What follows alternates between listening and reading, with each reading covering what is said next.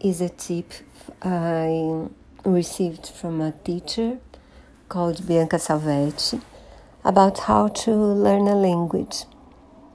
And you look for a song where you recognize some of the words at least, and then you try to write all you understand from the song, and then you look the lyrics up, and then you check what you wrote or, or what you understood, and then you sing it. It's a very nice tip. I'm trying to do it um, in French and also in English because you know English is a foreign language for me. Uh, and then, and sometimes you know there are words I cannot understand. I do not pick when I listen to a song.